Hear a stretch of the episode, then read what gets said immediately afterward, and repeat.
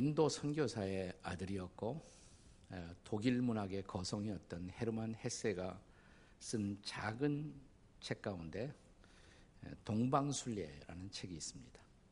Journey to the East.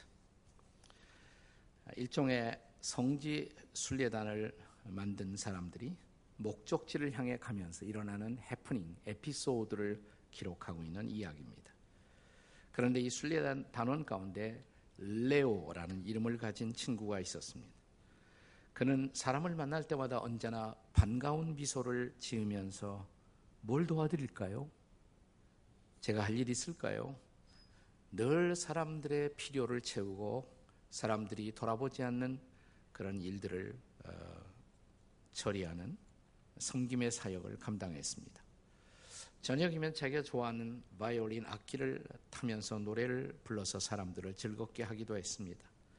사람들은 그가 아주 재미있는 친구라고 생각을 했지만 그렇다고 그를 특별한 사람으로 평가하지도 않았고 그냥 순례단에 자질구레한 일들을 돕기 위해서 고용된 일꾼이겠거니 생각했습니다. 그런데 어느 날 레오가 사람들의 시야에서 사라졌어요. 없어진 것입니다. 그런데 그때부터 순례단에는 전에 없었던 문제들이 막 발생하기 시작합니다. 서로서로 싸우기 시작했고 그들은 구심점을 잃어버리고 방황하기 시작했습니다. 그런데 바로 그 무렵 누군가가 아니 우리 중에 레오가 보이질 않아. 그때부터 이 모든 문제는 일어난 거야 라고 지적을 했습니다. 그때서야 순례단원 모두는 레오라는 친구가 그들의 진정한 리더, 지도자였음을 깨닫게 되었다는 이야기입니다. 그리고 훗날 그들이 레오에 대해서 알게 된 놀라운 사실은 그들이 속해 있는 교단의 그가 최고 지도자였는데 마치 순례단의 모습처럼 그가 들어와서 그 여행에 참여하면서 사람들의 필요를 돌보고 있었다는 것입니다. 바로 이 레오야말로 성경이 말하는 섬김 리더십의, 서번트 리더십의 전형적 모범이신 예수 그리스도의 그림이 아니겠습니까? 지도자라는 존재는 공동체를 한순간에 다 무너뜨릴 수도 있어요. 그런가 하면 무너졌던 공동체를 다시 일으켜 세우기도 합니다. 인류 역사 사상 가장 위대한 지도자 하면 그가 예수 그리스도라는 사실을 아마 사람들은 부인하지 않을 것입니다. 오늘 본문 십일 절에서 예수님이 나는 선한 목자라고 말씀하십니다. I am the good shepherd. 요한복음의 I am, 자기 선언, 예수님의 칠 대 선언이 나오는데 그 중에 두 개가 오늘 본문에 나와요. 나는 선한 목자라, 나는 문이라, 양의 문이라. 자, 오늘 본문에서 예수님은 선한 목자의 리더십을 자기를 따라오는 사람들에게 가르치십니다. 우리는 그가 가르치는 리더십의 레슨 속에서 오늘 우리 시대가 기다리고 있는 참된 리더십의 몇 가지 차질을 주목해 보고자 합니다. 그 첫째를 정문 리더십이라고 말하고 싶어요. 정문 리더십. 본문의 일 절과 이 절의 말씀을 함께 같이 읽겠습니다. 다 같이 시작.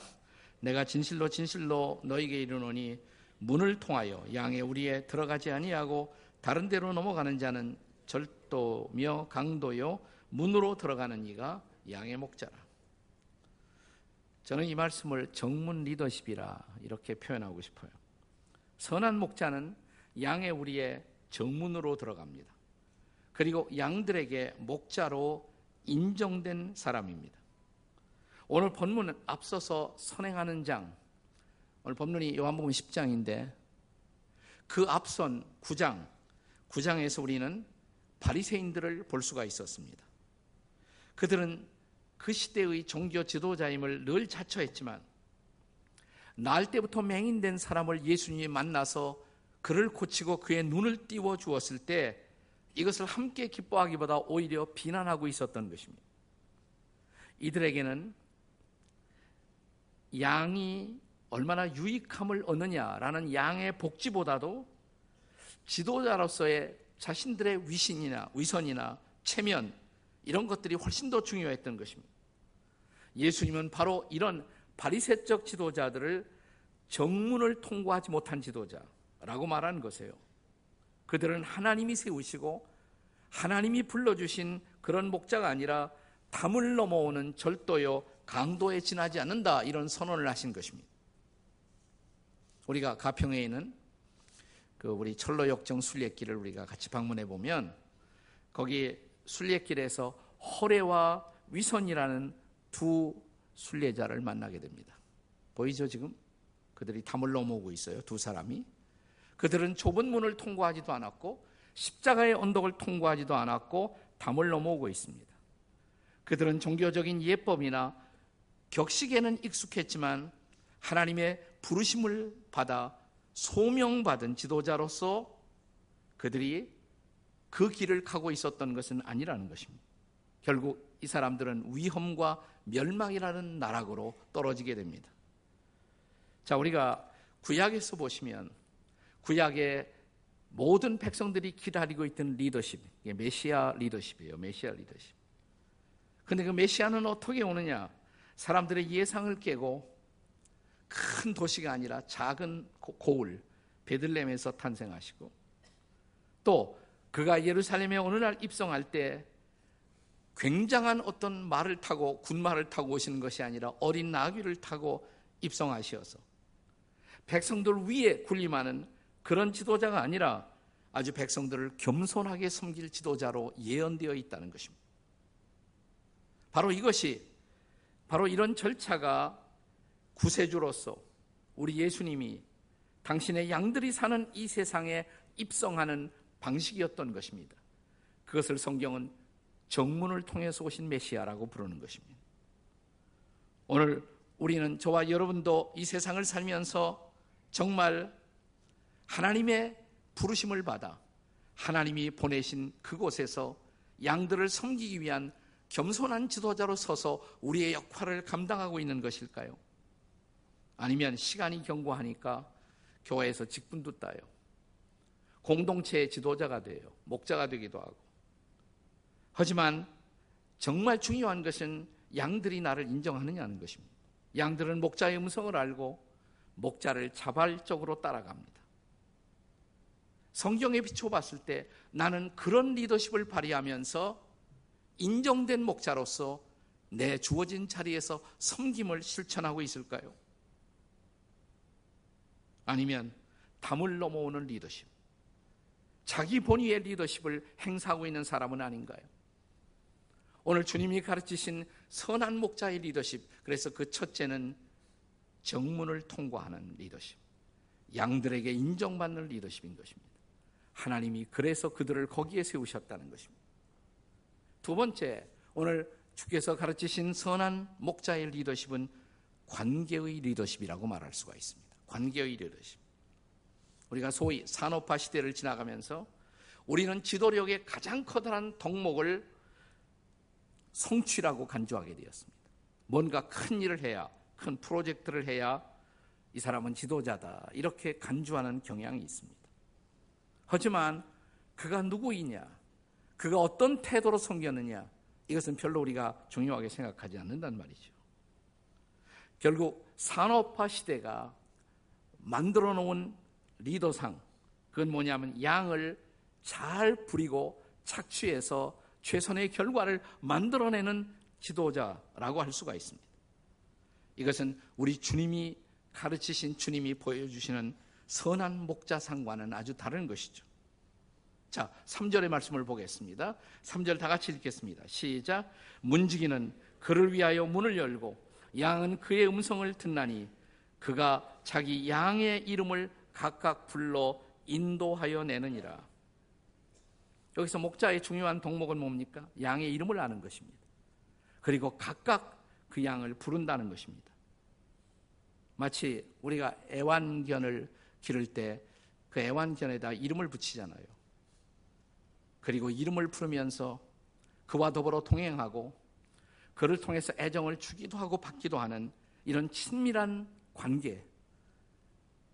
팔레스타인의 옛날 양들에게도 이름을 지어주었습니다. 그래서 목자는 양의 이름을 부른다는 거예요. 그리고 양을 돌본다는 것입니다. 이것은 단순히 그냥 무엇을 성취하는 그런 리더십이 아니라 친밀한 관계의 리더십을 강조하는 것이죠. 우리가 복음서를 읽어보면서 복음서에 그려진 예수님의 모습에서 아주 인상적인 장면 가운데 하나는 그가 만난 사람들을 우리 예수님이 이름을 부르고 있다는 사실입니다. 삭개오야, 나사로야, 혹은 마르다야, 마리아야, 이렇게 이름을 부르고 계십니다. 세상 그 누구와도 바꿀 수 없는 개별적이고 독립적인 존재로 사람을 인정하신 분, 그게 바로 예수님이에요. 예수님은 우리를 집단으로, 하나의 군중, 매스로 취급하지 않고 개인적 관심을 갖고 우리에게 다가오시는 목자라는 것입니다. 그리고 우리 한 사람 한 사람과 친밀한 개인적 관계를 맺고 싶어하는 리더라는 사실입니다. 아, 금세기에 우리가 살던 이 시대의 유대인 철학자 가운데 전 세계적인 영향을 끼쳤던 분으로 마틴 부버라는 분이 계십니다. 마틴 부버. 그가 쓴 대표적인 책이 나와 너라는 책이에요. I want to do, I and thou, 나와 너. 한마디로 말하면 이 책의 핵심은 이런 것입니다. 나는 너를 너라는 인격으로 대접할 때 너도 나를 인격으로 만나주는 그런 인격적인 관계가 성립할 수가 있다는 것입니다. 그런데 오늘 이 세상에서 볼 수 있는 대부분의 관계는 나와 너의 관계가 아니라는 것이에요. 부버의 말을 빌리면 나와 그것의 관계. 사람을 이용하고 버리는 거란 말이죠. 거기에 인격이 없어요. 물격이 있어요. 나와 그것. 내가 너를 인격으로 부를 때 너는 나를 인격으로 다가오고 만나는 관계. 이게 성경이 가르치신 우리 예수님의 모습이란 말이죠. 그는 관계의 리더십을 우리에게 가르치신 것입니다. 자, 오늘 본문에서 선한 목자이신 주님이 가르치신 목자의 리더십, 세 번째는 모범의 리더십입니다. 모범의 리더십.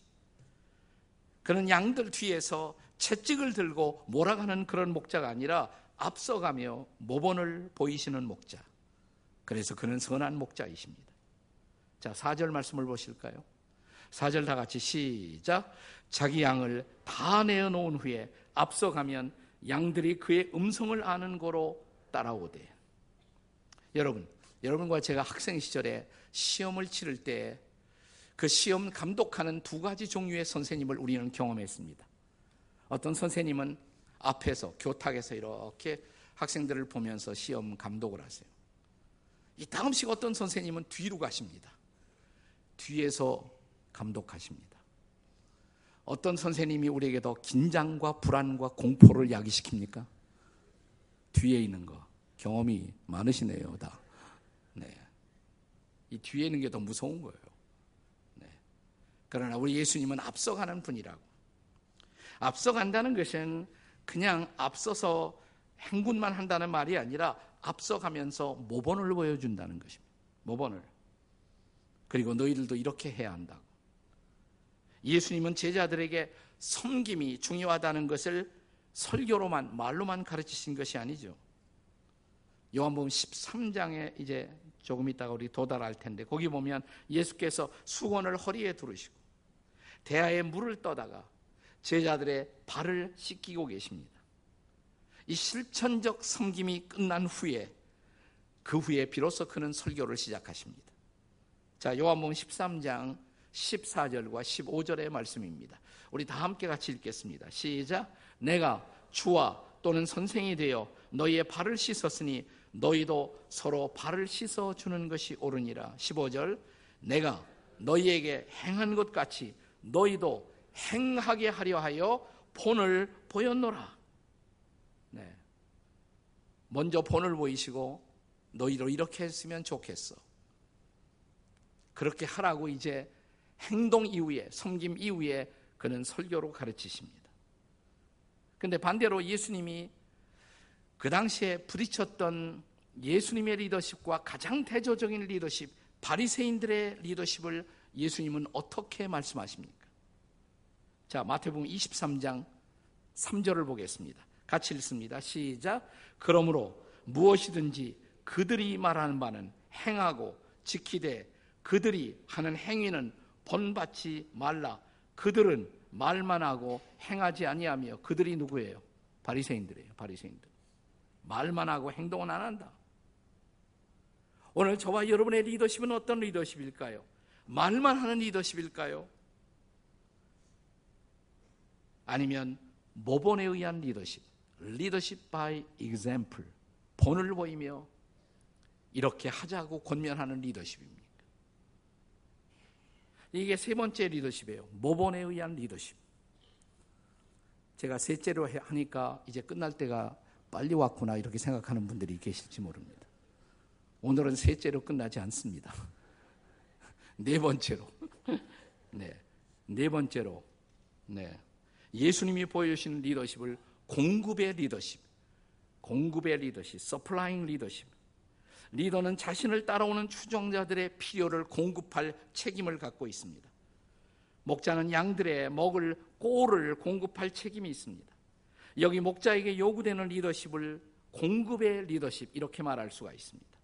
이제 본문 구 절과 십 절을 함께 같이 읽겠습니다. 시작. 내가 문이니 누구든지 나로 말미암아 들어가면 구원을 얻고 또는 들어가며 나오며 꼴을 얻으리라. 십 절. 도둑이 오는 것은 도둑질하고 죽이고 멸망시키는 것뿐이요 내가 온 것은 양으로 생명을 얻게 하고 더 풍성히 얻게 하려는 것이라. 아멘이십니까?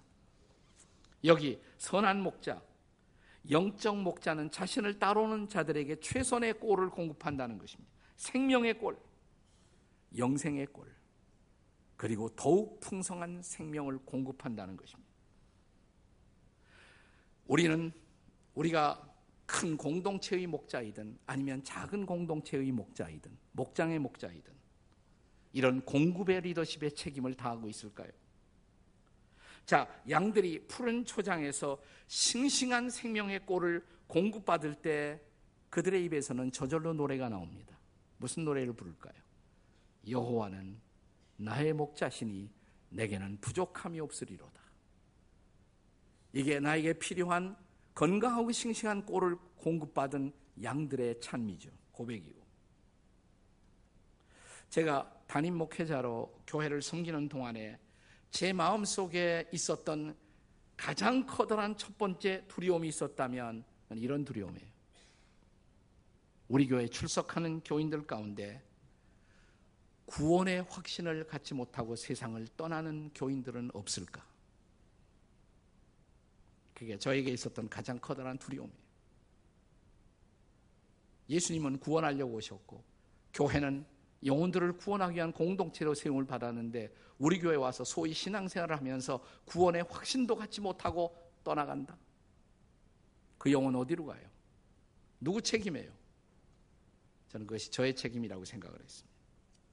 제 마음을 지배했던 또 하나의 두려움이 있었다면 그것은 자, 구원받고 새 생명을 얻은 교우들이 이제 구원받은 것은 믿어요. 확신해요. 그러나 그 교우들이 영적으로 성장하지 못하고 일종의 영적인 미숙아로서 아무런 영향을 끼치지 못하고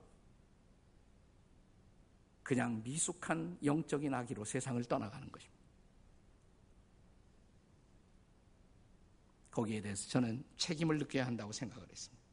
저는 제가 말씀을 준비할 때, 설교를 준비할 때 언제나 첫 번째 우선순위는 구원의 교리에 대한 명확한 전달, 적어도 구원의 문제에 관해서 분명한 메시지를 들었다. 뭐 안 받아들이는 것은 교우들의 책임일지 모르지만 적어도 구원의 교리를 명확하게 선포하고 전달하는 일에 최선을 다했다.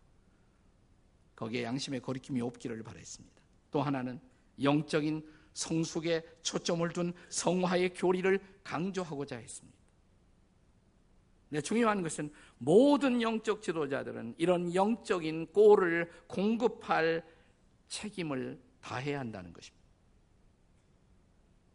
다섯째로, 마지막으로, 마지막입니다. 왜 다섯 번째가 마지막이냐? 하나님의 창조의 디자인 가운데 손에 뭐 손가락이 다섯 개밖에 없어요. 다섯 가지 정도면 기억할 것 같아서 여러분. 다섯째로, 희생의 리더십입니다. 자, 마지막으로 여기 본문이 강조하는 선한 목자의 리더십의 자질, 그것은 희생의 리더십입니다. 십일 절 말씀을 함께 같이 보겠습니다. 십일 절 시작. 나는 선한 목자라. 선한 목자는 양들을 위하여 목숨을 버리거니와.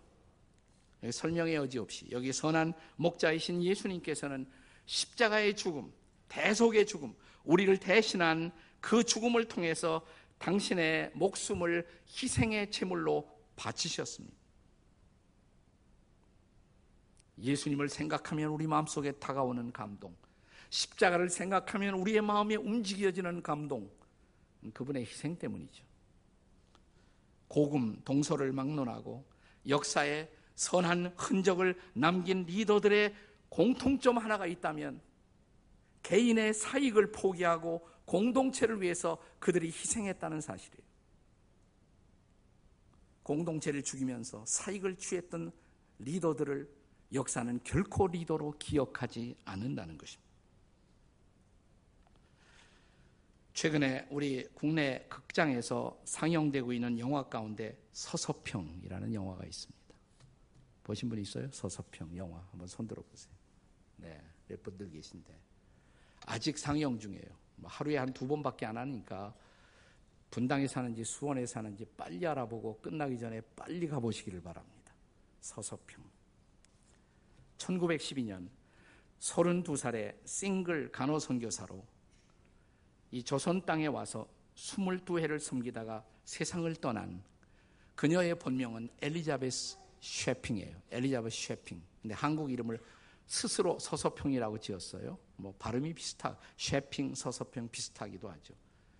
나 서서평이랑 천천히 평온하게, 천천히 평온하게.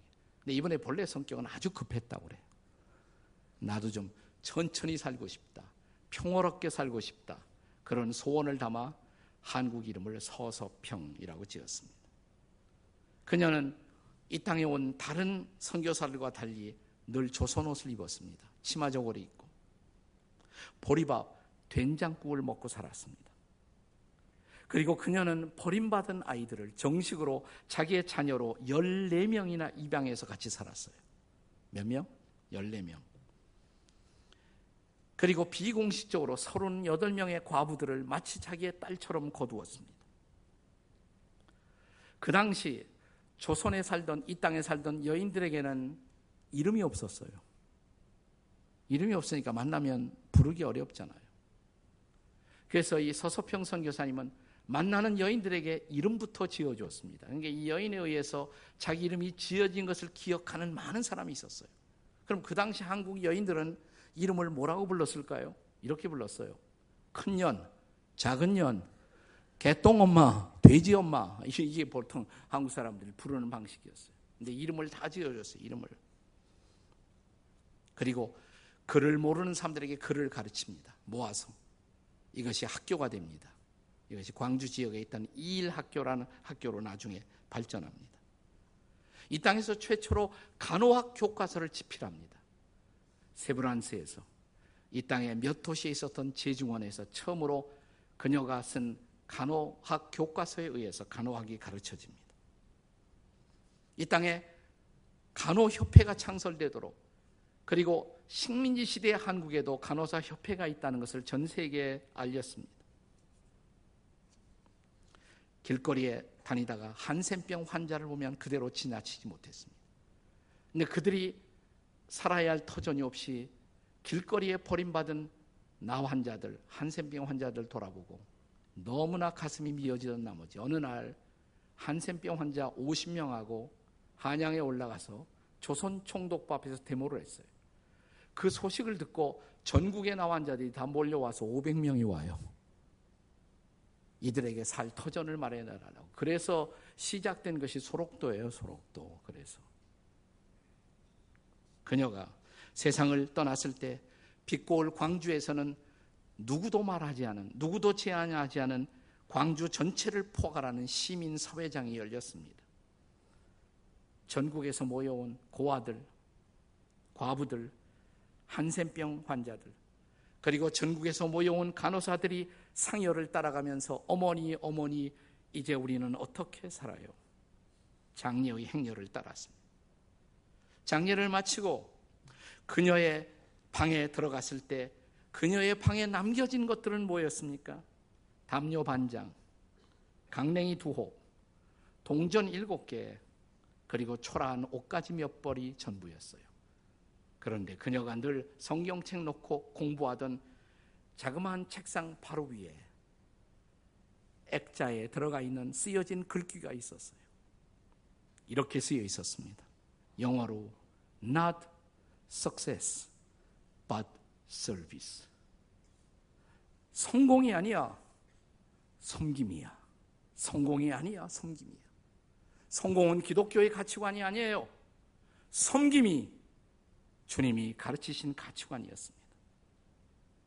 자, 이 영화를 보면서 우리가 경험하는 감동, 그녀가 남긴 감동, 무엇 때문입니까?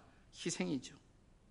그녀를 개화조선의 리더로, 오늘 다시 다큐 영화로 재현되어 이 땅을 지나갔던 한 리더로 이 여인을 기억하는 중요한 이유, 무엇 때문입니까? 그녀가 남긴 희생 때문이 아니었습니까? 그렇다면 그녀는 그 희생을 누구에게 배웠을까요?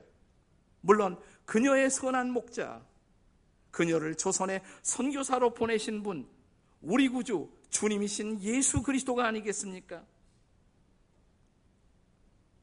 서서평을 구원하신 예수 그리스도, 서서평을 이 땅에 선교사로 보내신 예수 그리스도, 그분이 동일하게 오늘 이 시간 저의 목자, 여러분의 목자, 우리의 목자라면 이제 중요한 질문이 남습니다. 그것은 저와 여러분은 우리의 목자, 우리의 선한 목자인 그분에게서 참 리더십을 배우고 있을까요? 따르고 있을까요? 같이 기도하시겠습니다.